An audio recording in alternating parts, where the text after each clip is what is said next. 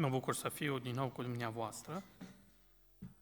Am venit împreună cu soția, a venit și tatăl meu și este interesant. La Betania predică fratele meu. În seara asta eu predic aici și tata a avut de ales între a veni aici sau merge la uh, Betania și fratele meu care uh, îi poartă numele, cam să știți așa cam cum e cu da, uh, preferințele,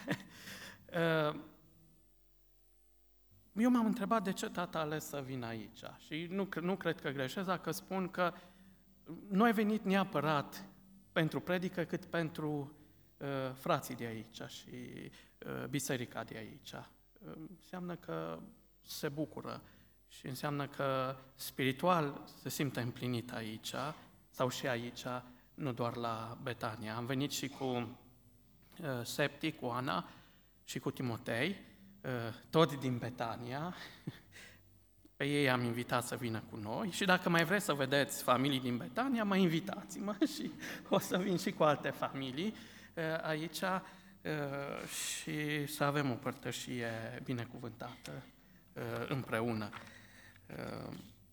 O să vorbesc în seara aceasta într-o serie de tematici la care m-am gândit, eu care poartă denumirea de războiul cu cei mai mari inamici ai ființei umane. Și acum nu o să-i denumesc pe toți, o să vă aduc doar unul. În seara aceasta o să vorbesc despre îngrijorare. Îngrijorare.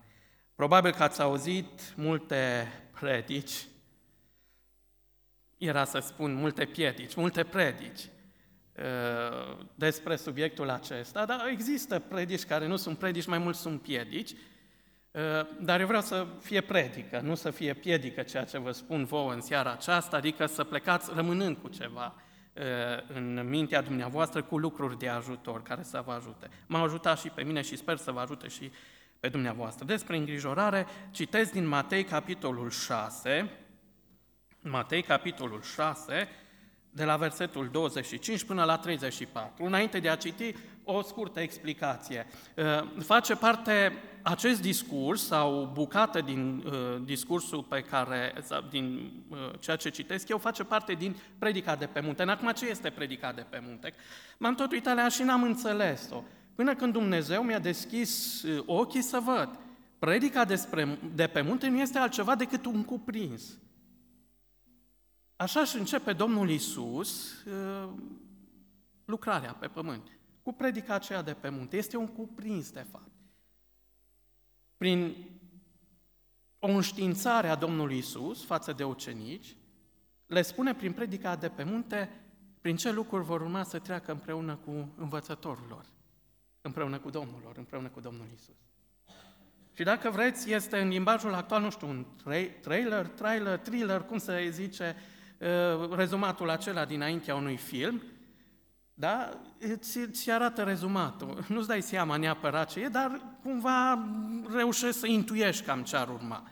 E cam asta este predica de pe munte. Domnul Iisus le spune despre îngrijorări, pentru că știa că în următorii trei ani și jumătate ucenicii vor trece prin astfel de perioade. Le spune de iubirea vrăjmașului, pentru că știa Domnul Iisus că în următorii trei ani și jumătate vor trece prin astfel de perioade.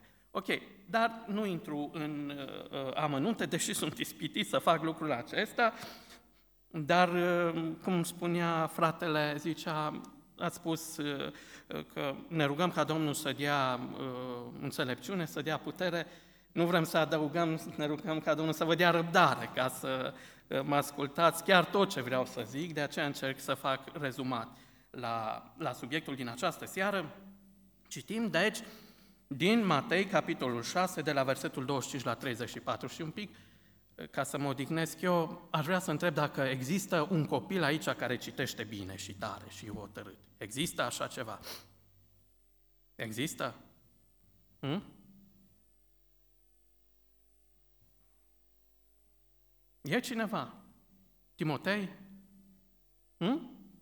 Citești? Dacă îți dau Scriptura, citești câteva versete. Nu vreau să să vă pun să... Da, bun, ok, tu data viitoare, hai să pun în partea aceasta, există cineva care știe să citească bine? Copiii aveau contact vizual cu mine tot timpul, acum nu mai găsesc niciun copil care să se uite la mine.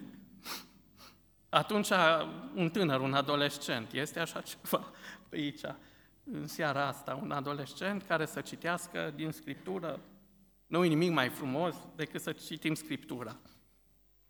Este cineva care dorește. Vă rog să citească cineva Matei 6 de la 25 până la 34. Matei 6 de la 25 până la 34 și o să fie un ajutor și pentru mine. Matei 6, 25 până la 34 inclusiv. Oricine, ridicăm dacă nu, da, vârsta până la 80 de ani, 90, 100 de ani. Matei 6, 25 până la 34. Cine citește? Cine are curajul să citească?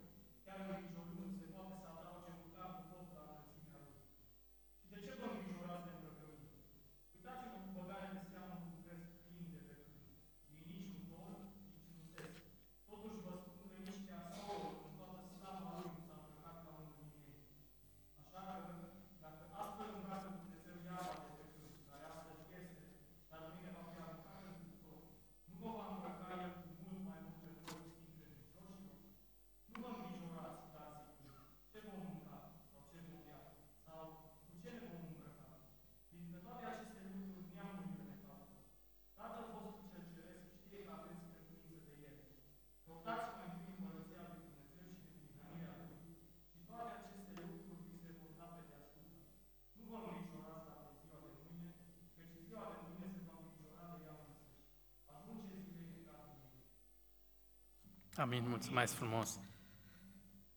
Nu-mi propun prin această prelegere, asta vreau să zic la început, câteva lucruri pe care nu mi le propun. În primul rând, nu-mi propun să fiu scurt. Nu. În primul rând, nu-mi propun să vă spun să nu vă îngrijorați, deoarece aceasta este o problemă generalizată. Nu există om care într-o măsură sau alta să nu se fi îngrijorat. Dar unul singur poate să-mi spună să nu mă îngrijorez. Și las pe el să-mi spună și mie și să vă spună și dumneavoastră în această seară, Dumnezeu. El poate să spună dintre toți, nu te îngrijora. În al doilea rând, nu vreau să vă dau o rețetă miraculoasă, magică, împotriva îngrijorării. Este o utopie. Însuși Domnul Isus s-a ferit de așa ceva. Însă a făcut un lucru mult mai util. Adică a încercat lumea să, să o conștientizeze sau să fie conștientizată despre pericole potențiale. Pentru cei care vorbiți engleza într-un mod fluent, ă, cuvântul este mai, mult mai de înțeles dacă vă zic awareness. Uh, adică să vizualizezi, să vezi, da? să conștientizând, să conștientizezi văzând cum stau lucrurile, înțelegând cum stau lucrurile. Domnul Isus nu dă niciodată rețete miraculoase. El conștientizează atât lumea, cât și pe ucenici a conștientizat, cât și pe noi astăzi, de ceea ce se va întâmpla dacă facem anumite lucruri sau dacă nu le facem.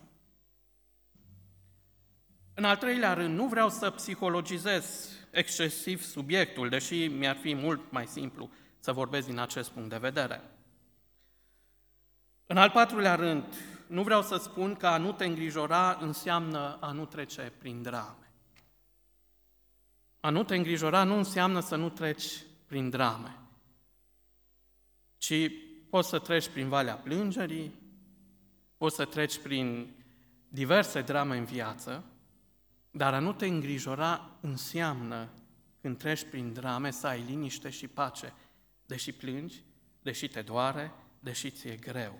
Ai liniște și pace care vin de la Dumnezeu. Și nu în ultimul rând, Nu voi considera pe cei care se îngrijorează ca fiind fără de speranță, intruși, distorsionați spiritual. Deci lucrurile astea nu mi le propun prin ceea ce o să vă spun în minutele următoare. Haideți să începem răspunzând la o întrebare. Ce este îngrijorarea? Că vorbim foarte mult despre, despre ea, o trăim. Ce este îngrijorarea? Îngrijorarea este un răspuns al organismului în fața unui pericol anticipat și adesea închipuit.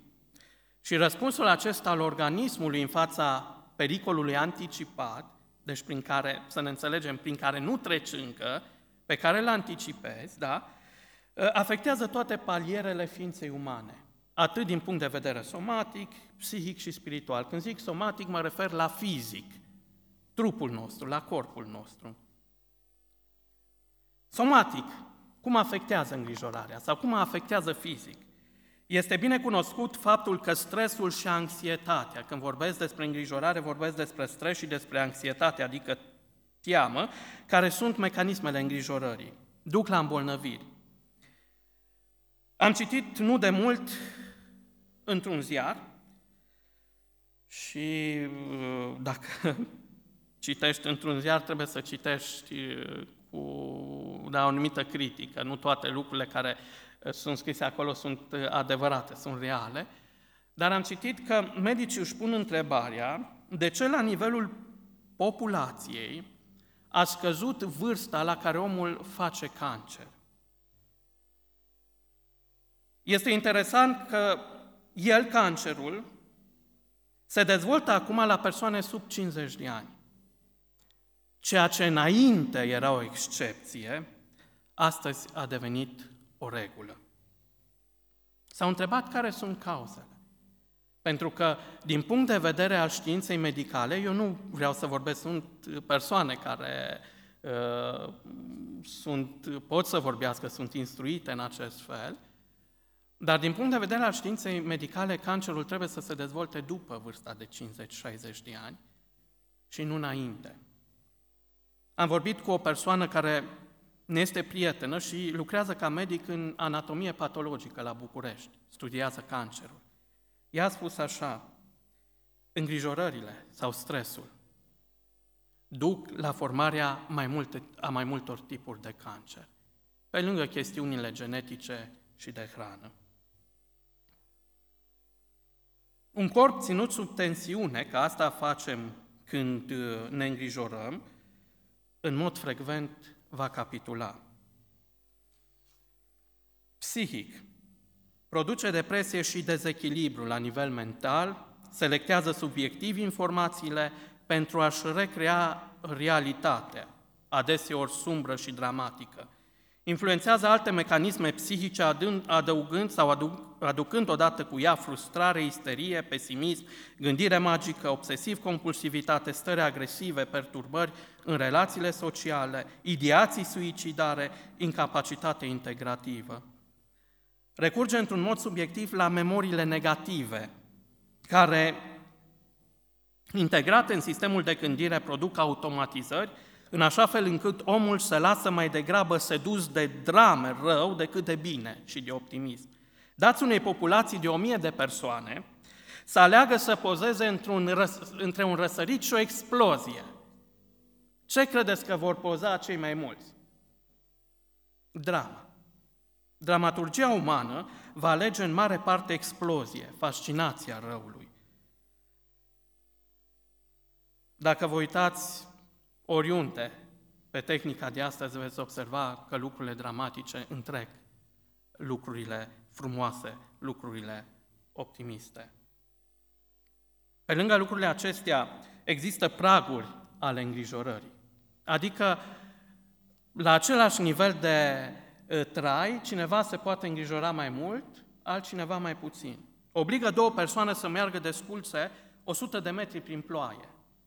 Pentru una, cei 100 de metri vor deveni aventura vieții, de care își va reaminti cu plăcere mult timp.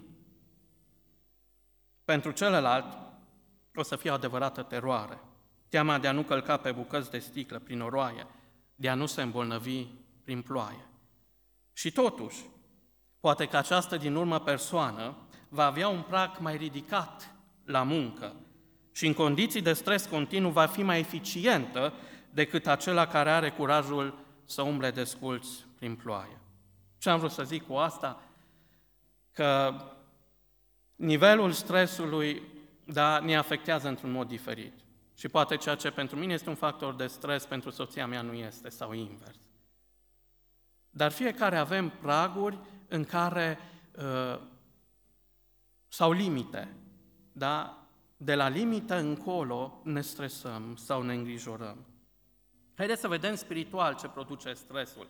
Înstrăinează omul de beneficiile credinței, induce o atitudine nepotrivită față de ideea de Dumnezeu, decompensează spiritual ființa. Ei, asta ar fi partea introductivă. Am încercat cât de repede să trec prin ea. Citind textul, am observat trei factori obiectivi care, dacă nu sunt luați în seamă, ar putea foarte simplu sau foarte ușor să împingă omul în problema aceasta sau în brațele îngrijorării. Și poate că nu s-au prea vorbit despre acești trei factori legați de îngrijorare. Le-ați auzit poate în, alt, în alte episoade legate de alte lucruri, dar aici Scriptura vorbește că acești trei factori sunt legați de îngrijorare sau de lipsa ei. Și acești trei factori îi denumesc și apoi îi vor lua pe rând. Prima este valoare, identitate. Am zis că este același lucru, valoare, identitate. Al doilea este demnitate și al treilea este semnificație. Valoare, demnitate și semnificație.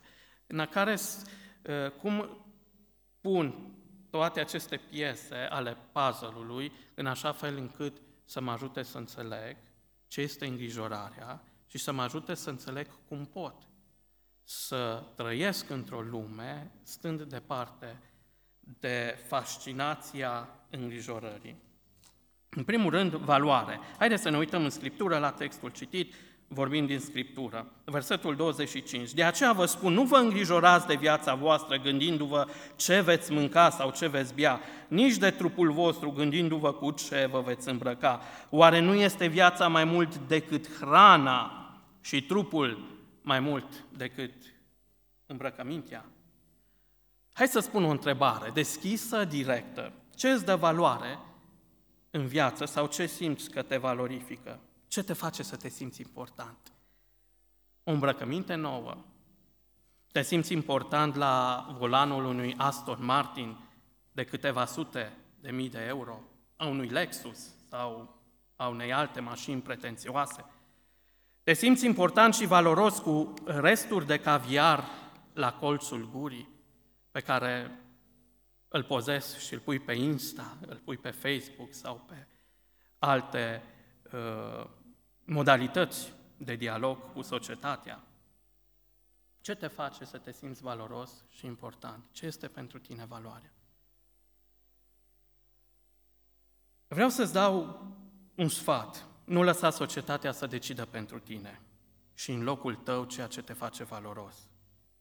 Versetul 25, partea a doua, spune așa, oare nu este viața mai mult decât hrana și trupul mai mult decât îmbrăcămintea? Nu este viața mai mult decât hrana și trupul mai mult decât îmbrăcămintea? Știu că la un moment dat m-am întâlnit cu cineva undeva în oraș și am salutat persoana și, pentru că n-am mai văzut-o de mult, uh, am început procesul acela de îmbrățișare. Uh, chiar înainte ca trupurile noastre asudate să se întâlnească, să se lege într-o îmbrățișare, i-am spus persoanei cu care un tricou frumos. Iar în timp ce ne îmbrățișam, îmi spune cu o smerenie mascată. O, Ralph Lauren, e o nimica toată. Mi-a dat seama că pentru el sau pentru persoana aceea avea importanță îmbrăcămintea. Eu nu spun că nu este important să știm să ne îmbrăcăm, dar nu facem din ea un scop în sine, în viață. Românul zice că îmbrăcămintea face pe om, e și adevărat și nu. Ok, hai să vă dau un alt exemplu. În perimetrul poetic românesc s-a înscris un poet cu prestanță. O să devină legendar. Nici vorba despre Lermontov sau despre Eseni. El o să fie mai prețus de toți. Îl cheamă Ionuț Lengel și a scris o carte de căpătâi, o ars poetică desăvârșită. Știți cum se numește cartea de poezii? Odă șaormei. Și iată cum durduliul poet, fără prea mare efort, ridică spectrul culinar la rang de zeitate. Mi-am propus să spicuiesc din autor, însă m-am lăsat pe gubaș. Ar fi prea mare circul și nu se cade. Însă dacă vă interesează cartea, pe MAC prețul este de 50 de lei. Da, ați auzit de bine, 50 de lei pentru shawarma, a, pardon, pentru o carte. E normal ca atunci când îți alegi valori mediocre, instabile, să ajungi în stări de îngrijorare. Când lucrurile se destabilizează, se va destabiliza și echilibrul tău. E interesant că textul pe care l-am citit se leagă gramatical de observațiile Domnului din versetele precedente. Versetul 25 spune, de aceea vă spun, e o continuare a gândurilor de dinainte. Care sunt gândurile Domnului Isus de dinainte? Păi încep la versetul 19, când spune, nu vă strângeți comori pe pământ, unde le mănâncă morile și rugina și unde le sapă și le fură hoții, ci strângeți-vă comori în cer, unde nu le mănâncă molile și rugina și unde hoții nu le sapă și nu le fură. Pentru că unde este comoara voastră, acolo va fi și inima voastră. Și când zice acolo va fi și inima voastră, adică va fi, vor fi toate sentimentele, toate emoțiile, toată dragostea voastră, toată rațiunea voastră, toate lucrurile astea se vor îndrepta înspre lucrul respectiv. Și mai apoi spune, ochiul este lumina trupului. Dacă ochiul tău este sănătos, tot trupul tău va fi plin de lumină. Dar dacă ochiul tău este rău, tot trupul tău va fi plin de întuneric. Așa că dacă lumina care este în tine este întuneric, cât de mare trebuie să fie întunericul acesta. Nimeni nu poate sluji la doi stăpâni, că sau va rupe unul și va iubi pe celălalt, sau va ține la unul și va nesocoti pe celălalt. Nu puteți sluji la doi stăpâni, nu puteți sluji lui Dumnezeu și lui Mamona. Deci, vedeți, când vorbim despre îngrijorare, subiectul este mult mai vast și mult mai complicat. Aceia care nu caută împărăția lui Dumnezeu, aceia care nu caută partea spirituală mai întâi, aceia vor fi întotdeauna plini de îngrijorare. Când cunoști adevărata valoare a lumii, a lucrurilor, vei stabili priorități corecte care nu te vor duce înspre îngrijorare. Vei stabili că împărăția cerurilor este mai importantă decât împărăția acestei lumi. Te asigur că dacă împărăția lui Dumnezeu va fi căutată, căutarea de bază a vieții tale, nu te vei mai îngrijora nici măcar de pâinea zilnică, nici de unde vei locui, nici cu ce te vei îmbrăca, Spune Scriptura, aceste lucruri neamurile le caută. Așa că un, un creștin muncește cu sârg, cu hărnicie, nu pentru ca să aibă ce să pună copiilor pe masă, așa cum auzim adesea în zilele noastre, ci ca să dea copiilor, familiei, un exemplu a credincioșiei lui Dumnezeu în cele mai întunecate timpuri. Când lucrezi pentru pâinea cea de toate zilele, nu tu o pui pe masă, ci Dumnezeu în credincioșia sa. Ce frumos ca într-o lume care se îngrijorează la fiecare pas, să stai liniștit și să te încrezi în Dumnezeu care te prețuiește. Deschideți împreună cu mine la Isaia, capitolul 43, versetul 4. Isaia, capitolul 43, versetul 4. De aceea, pentru că ai preț în ochii mei, pentru că ești prețuit și te iubesc, da oameni pentru tine și popoare pentru viața ta. Vă rog să fiți un pic atenți aici. Dumnezeu îmi spune, nu eu vă spun, să nu mă îngrijorez. Și face aici un lucru interesant. Îmi spune că în ochii lui eu am valoare. Și pentru ca să mă ajute să înțeleg câtă valoare am eu în ochii lui, aici se folosește de un termen tare, tare interesant. El își spune, tată, tată. Spuneți-mi, când ați fost voi copii, fiecare dintre voi,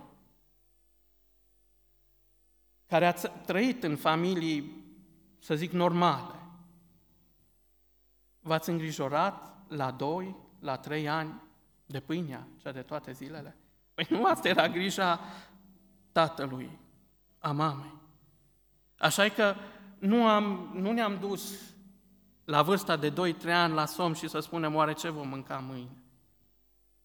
V-ați dus careva la vârsta aia la somn și să nu aveți somn să vă întrebați oare ce vom mânca mâine? Nu pentru că știm că Tatăl care este în familia noastră, în casa noastră, ne va purta de grijă. El ne va da pâinea de care avem nevoie. Dar este interesant felul în care pune Domnul Isus termenul tată. Știți ce spune? Versetul 26. Uitați-vă la păsările cerului. Ele nici nu seamănă, nici nu seceră și nici nu strâng nimic în grânare și totuși, ce spune acolo? Tatăl lor? Nu, Dumnezeu nu-i tatăl lor, Dumnezeu e creatorul lor. Zice, tatăl vostru, tatăl meu, tatăl vostru al fiecăruia. Le hrănește. Și dacă tatăl hrănește pe cei ce nu sunt copiii lui, oare nu-i va hrăni cu mult mai mult pe aceia care spun că sunt copii ai lui Dumnezeu? Ascultați aici ce face Dumnezeu pentru noi în toată măreția Lui, ca să ne facă să înțelegem că în ochii Lui avem valoare și identitate, că suntem copiii Lui Dumnezeu, unu. Și apoi, doi, ca să ne facă să înțelegem că nu trebuie să ne îngrijorăm. Știți ce face Dumnezeu? Are grijă de natură, de păsările cerului. Are grijă de florile de pe câmp. Auziți un lucru interesant. Cele mai prețioase flori, știți unde le găsiți? acolo unde ajunge cel mai greu. Cele mai prețioase flori din lume sunt acelea pe care doar puțin le văd, pentru că puțin ajung la ele. Există acum, în mijlocul junglei, flori care nici măcar nu au fost descoperite. Și au trecut mii de ani de știință și omul n-a reușit să găsească flori care acum se află în mijlocul junglei, nedescoperite. Nu este doar sistemul nostru solar, sunt mai multe sisteme în universul ăsta.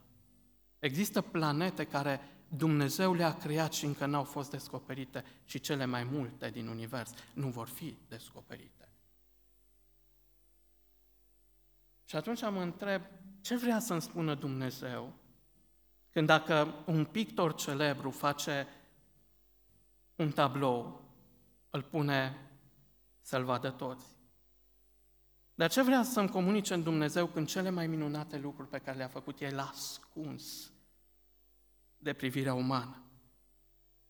Nu le-a pus în galerie să fie văzute de toți oamenii, ci le-a ascuns în locurile cele cu accesul cel mai greu. Și ce vrea să-mi spună Dumnezeu? Că dacă El este în stare să facă o astfel de măreție și o astfel de lucrare măreață, Oare nu va putea să-mi dea El pâinea cea de toate zilele? Doamne, nu, va mai, nu mă va prețui El mai mult decât prețuiește toate aceste creații ale Lui, care sunt extraordinare. Nu mă va prețui pe mine mai mult decât toate astea. Nu uitați, Dumnezeu mi este Tatăl meu, dar Dumnezeu are grijă de ceea ce a creat. Și am îmbrăcat atât de frumos lucrurile. Într-o dimineață m-am trezit și m-am uitat pe geam, m-am uitat în partea dreaptă și am văzut un răsărit super. Și m-am întrebat oare câți oameni se opresc să vadă răsăritul acela. Că Dumnezeu a pus așa o frumusețe înaintea noastră să-i mulțumească lui Dumnezeu pentru că a creat ceva care să ne relaxeze pe noi să ne liniștească inimile în vâltoarea asta de lume. Câți dintre cei care s-au trezit în dimineața aceea au putut să observe răsăritul și să-i mulțumească lui Dumnezeu pentru el? Și ce își face Dumnezeu lucrurile astea pentru că ne prețuiește atât de mult? Ne le dă în dar nouă, ca să înțelegem că El are putere să ne țină în mâna Lui până la sfârșit. Și atunci, dacă acela care ne iubește este gata să dea popoare pentru noi, de ce n-am, înc- n-am avea încredere că în boala noastră e lângă noi? Că noi contăm atât de mult pentru El, pentru Dumnezeu, încât ne ține acolo în palma Lui și are grijă de noi. Și chiar dacă e boala grea, El nu ne părăsește, ci ne dă liniște și pace. Când pierderea mea este grea, Dumnezeu este acolo. Pentru că dacă poartă grijă de păsări și de lanuri și de stele, va purta și va avea grijă de mine în fiecare zi, pentru că eu am preț în ochii Lui. Și dacă eu am preț în ochii Lui, întrebarea mea este ce prețuiesc eu cel mai mult în viață? Dacă nu vreau să mă îngrijorez, trebuie să prețuiesc relația cu Dumnezeu și împărăția Lui mai presus de orice alt Să fie Hristos persoana mea la care țin și pe care o iubesc din toată inima. Când veneam aici,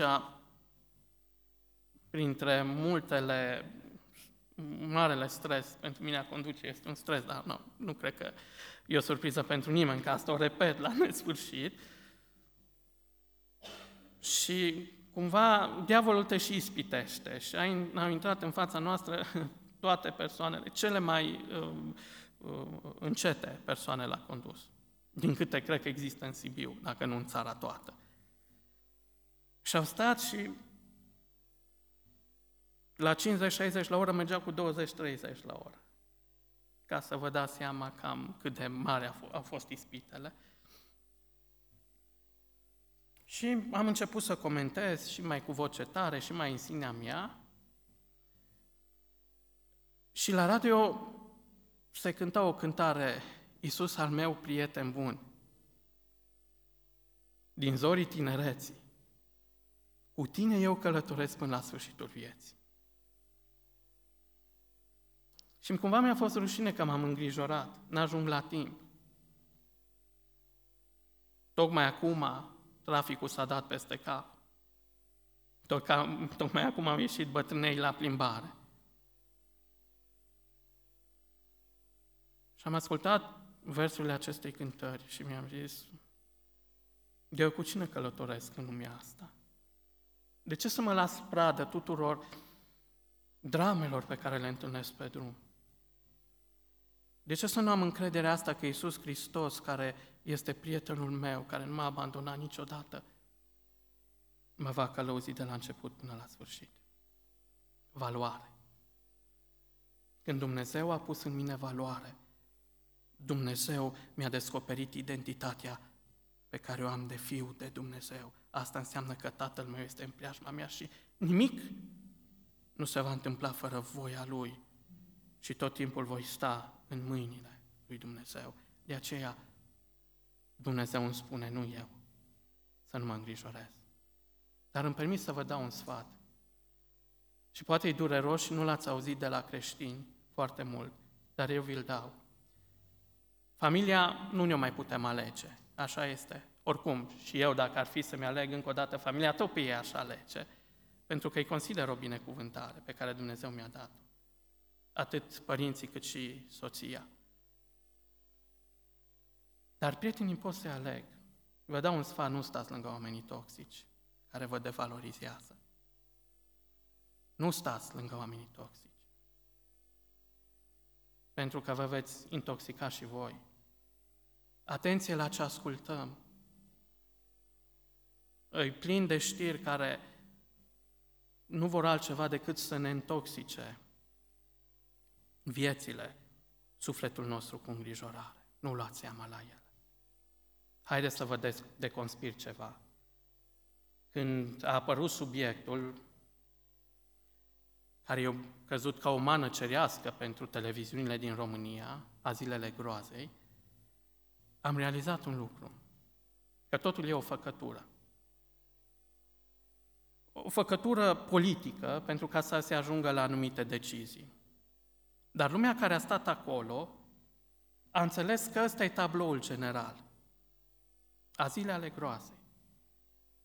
Și dacă o fi, deși pun sub semnul întrebării, pentru că eu știu ce înseamnă ca lunar să vină statul cu rigla și cu, știu și eu, și să-ți măsoare totul, să se uite sub pat și pe pat și după pat și peste tot, să investigheze angajații, asistații, familiilor, n-ai cum, n-ai cum să ai asemenea uh, azile. N-ai cum, pentru că statul stă, stă cum să zic, respiră, respiră în, în, în ceafa ta, nu poți să scapi. Și dacă scapi de stat, dacă îl plătești, deși nu poți să-i plătești pe fiecare, trebuie să fii multimilionar, uh, cel mai probabil familiile. Vei avea probleme cu familiile și familiile te taxează la orice mică neconcordanță, la orice mică neconcordanță. Deci ăștia povești de adormit copiii, zbasme pe care nu le cred. Dar cred că sfăcături politice nu intru în lucrurile astea. Și televiziunea au creat un miraj al răului atașat de azile și au trimis controle. Și noi, după ce vara trecută ne-au controlat, din nou dintr-o, uh, din anumite himere, uh, ne-au mai controlat și vara asta. Și au venit de dimineață, am anunțat, am fost anunțați că vine controlul, de dimineață au venit așa razii, mulți, până seara târziu. Toți care au intrat, au intrat cu gândul că suntem infractori. Unu și doi, au intrat cu gândul și cu porunca de la mai mari lor să dea amenzi. Și totul a devenit așa ridicol. Pe noi ne-au amendat că nu am afișat prețul în clădire, prețul cu care internăm oameni. Deși asta se vede în contract, doar în contract și nu există legislație. Ne-a dat 20.000 de lei amendă că nu am afișat prețul în clădire. Și mă gândeam, o știre menită să producă îngrijorare. Și cumva toată lumea a pus botul. Știați că oamenii de știință, nu știu cum, au calculat ei, nu știu cum, spuneau că 90 de procente din toate lucrurile pentru care ne îngrijorăm nu se vor întâmpla niciodată în viață. 90 de procente. Nu știu cum au, auzit, au ajuns la cifra asta, dar au spus 90 de procente. Nu se vor întâmpla niciodată. Gândiți-vă ce punem peste trupul nostru, peste psihicul nostru și peste partea noastră spirituală în momentul în care ne îngrijorăm. Ne îmbolnăvim degeaba. Umplem spitalele, umplem buzunarele producătorilor de medicamente și alte lucruri. Pentru că nu am învățat o lecție. Istoria noastră, istoria fiecăruia dintre noi este în mâna Tatălui nostru. Și care Tată plin de iubire ne va decima, ne va distruge. Dumnezeu ne va ține în palma Lui ca nimic să nu ni se întâmple. Zice, poți să cași pe șerpi, și nu ți se va întâmpla nimic. Acum nu zic, vă duceți și călcați pe șer, că se va întâmpla. Dar Dumnezeu îmi spune clar, când sunt în mâna Lui, nu trebuie să mă îngrijorez. Am toate lucrurile de care am nevoie. Acolo în mâna Lui. Pentru că am valoare și pentru că am înțeles că viața înseamnă mai mult decât îmbrăcăminte. Viața înseamnă mai mult decât încălțăminte, decât mașini, decât hrană și astea sunt valoroase, dar nu au valoarea aceea împărăției lui Dumnezeu și a Tatălui meu. În al doilea rând și trec rapid peste lucrurile acestea, în al doilea rând, demnitatea. Valoarea este primul pas, dar nu totul. În al doilea rând este demnitatea. Vă spun un lucru, vi-l deconspir din multele mele psihoterapii și consilieri cu oameni. Știți că cei mai mulți care au ajuns în depresie, în anxietate și stres, care s-au îngrijorat cei mai mult, știți ce au fost? Au fost iubiți de părinți, au fost valorificați de părinți, dar părinții le-au știrbit demnitatea. Poți să iubești și să rănești. Și multe îngrijorări ajung în ființa oamenilor iubiți, dar răniți. Pentru că cei care i-au iubit le-au știrbit demnitatea. Și după zeci de ani de viață ajung cu ideații suicidare, cu cancer și cu alte lucruri în organismul lor. Pentru că cineva acolo n-a știut să le aprecieze demnitatea. Domnul Isus e interesant, nu știrbește, n-a știrbit demnitatea nimănui. Și putea să facă, El era Dumnezeu, ce suntem noi? Un praf până la urmă în fața Lui. Nu a știrbit demnitatea nimănui. Și acum vă mai dau un sfat. Depărtați-vă de persoanele, de acțiunile, de contextele care vă știrbesc demnitatea. Îs toxice, îs periculoase, îs mortale, îs ucigașe. Și voi înși vă nu știrbiți demnitatea nimănui.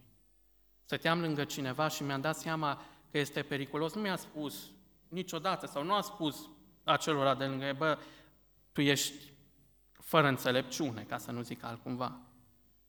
Dar avea o tehnică interesantă, introducea în exemple negative oamenii care erau lângă el.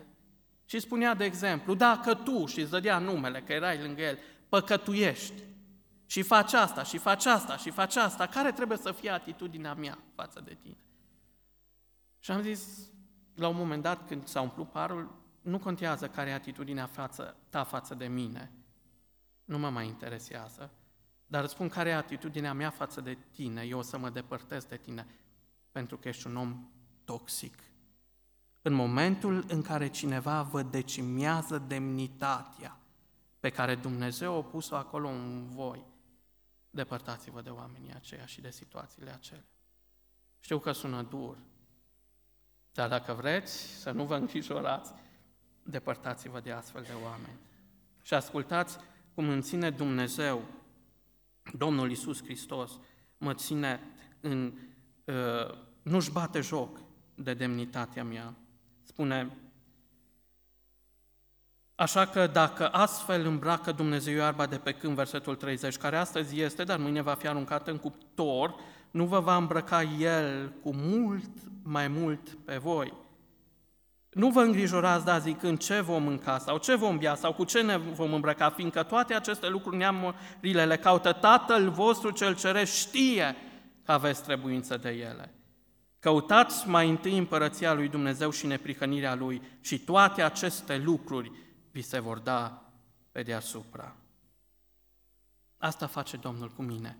Mă ia în mâna lui, știe că sunt om, știe că am nevoile mele, știe că am ne- Uh, știu și eu, slăbiciunile mele. Și Domnul îmi spune, mă voi îngriji de toate aceste lucruri, tu caută împărăția mea. Nu-mi decimează uh, demnitatea de om. Și tocmai din cauza aceasta, pentru că nu mi-a demnitatea, trebuie să mă încred în El. Trebuie să înțeleg că ceea ce face El pentru mine este cel mai bun lucru. Trebuie să înțeleg că toate lucrurile pe care El le face în mine, le face pentru ca să arate lumii întregi ce face Dumnezeu printr-un om care se lasă la dispoziția Lui. Dacă nu vrei să ți se decimeze demnitatea, caută mai, mai întâi împărăția lui Dumnezeu și neprihănirea Lui.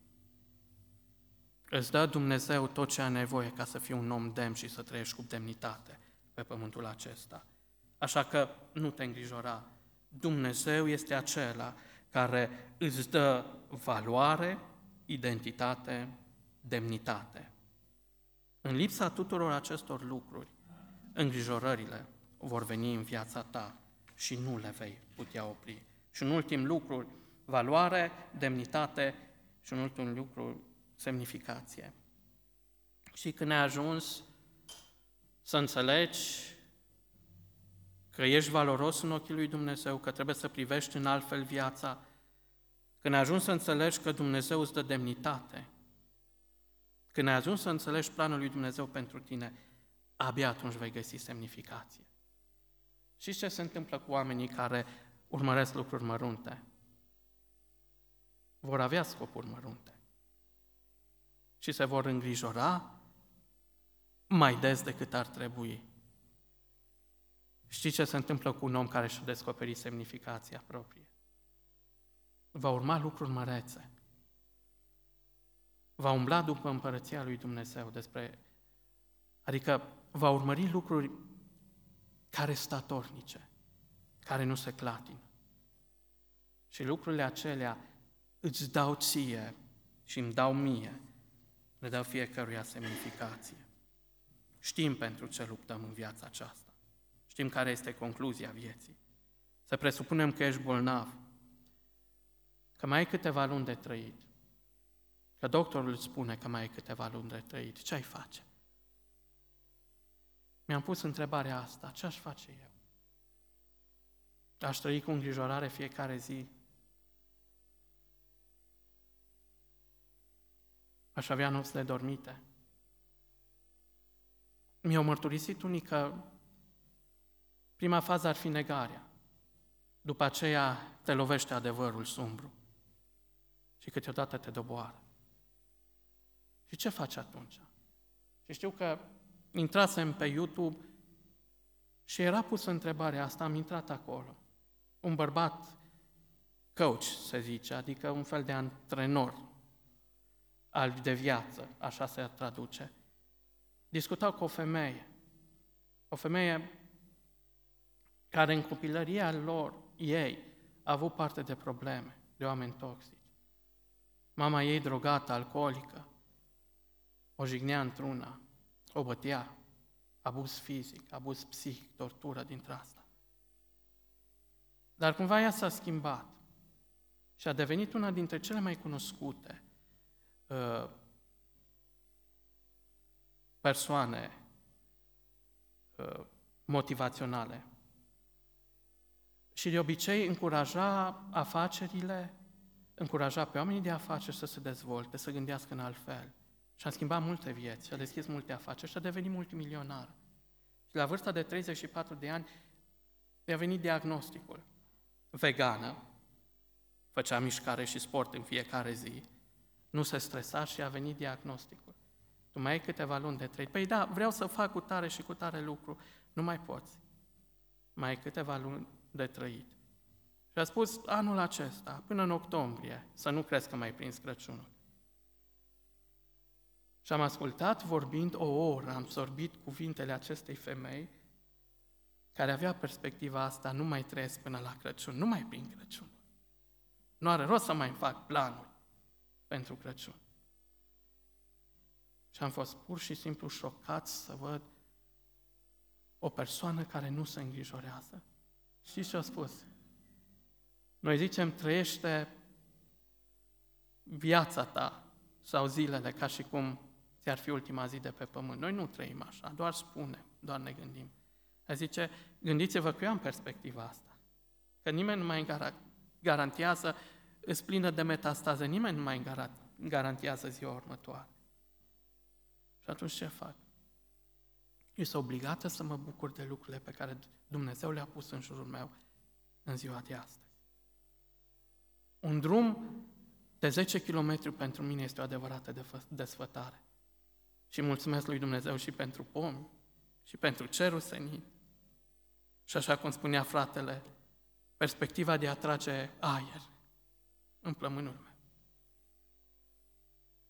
Îi mulțumesc lui Dumnezeu pentru lucrurile la care nici nu m-am gândit înainte. Și sunt fericită că le am. Cam așa ar trebui să trăiască un om care nu se îngrijorează.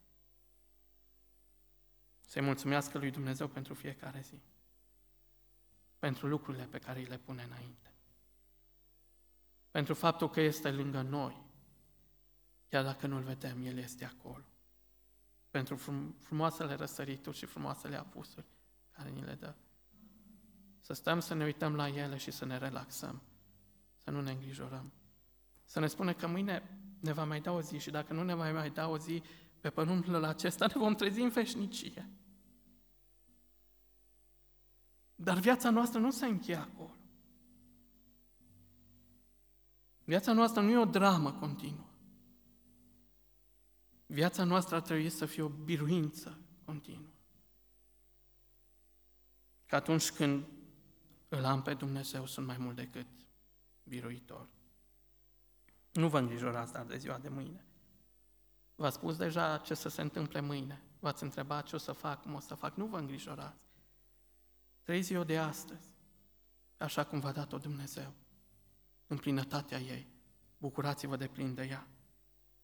Nu lăsați să treacă pe lângă voi. Depărtați-vă de oamenii care nu vă ajută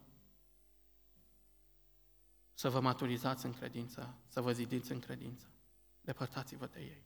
Eu am pus pe telefon la astfel de oameni, le-am pus denumiri.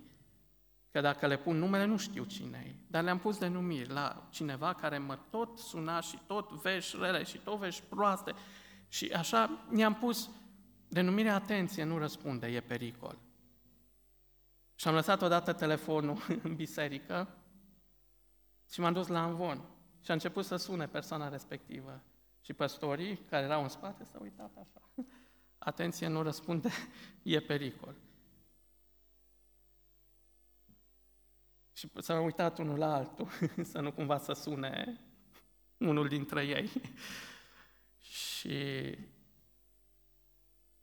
da, mai bine nu răspund la telefon decât să stau lângă un om care este pentru mine în pericol. Nu mă înțelegeți greșit. Nu este vorba de viața spirituală. Nu este vorba de a te ruga sau nu pentru el. Rugați-vă pentru astfel de oameni. Dar întotdeauna sunt frumoase pe munte picioarele acelora care vestesc pace, așa spune Scriptura, acelora care aduc vești bune. Împresurați-vă cu astfel de oameni, stați lângă astfel de oameni și veți fi biruitori. Și ca biserică, cât vin, veniți să vă, vă pregătiți, mai am o frază, două, bine, până veniți să vă pregătiți aici să cântați. Trebuie să înțelegem ceva, că ne-a pus Dumnezeu unul lângă altul ca să fim o încurajare, nu ca să fim o piedică. Și unde se descarcă cele mai multe îngrijorări aici, în casa Domnului. Aici când venim împreună. Gândiți-vă că este și un coș de gunoi, nu mai o binecuvântare, nu mai har, nu mai daruri, nu mai frumusețe. Există și o parte urâtă a casei lui Dumnezeu. Aici dăm orice îngrijorare lui Dumnezeu. E un coș de gunoi în care ne aruncăm toate îngrijorările noastre, toate desnădejdile noastre, tot ceea ce ne-a afectat pe timpul atâtor ani și ani de zile și spunem, Doamne, Tu ești acela care mi-ai promis că iei despre mine povara. Povara asta care m-a făcut să nu te văd în realitate așa cum ești, ca un tată bun, ca un tată care are grijă de mine, ca un tată care își dă viața pentru mine. Și atunci, în mijlocul frățietății adunării, se petrece un miracol.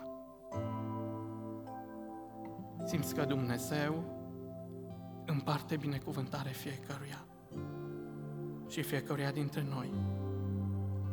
De pe fiecare dintre noi El ia povara desnădejdii.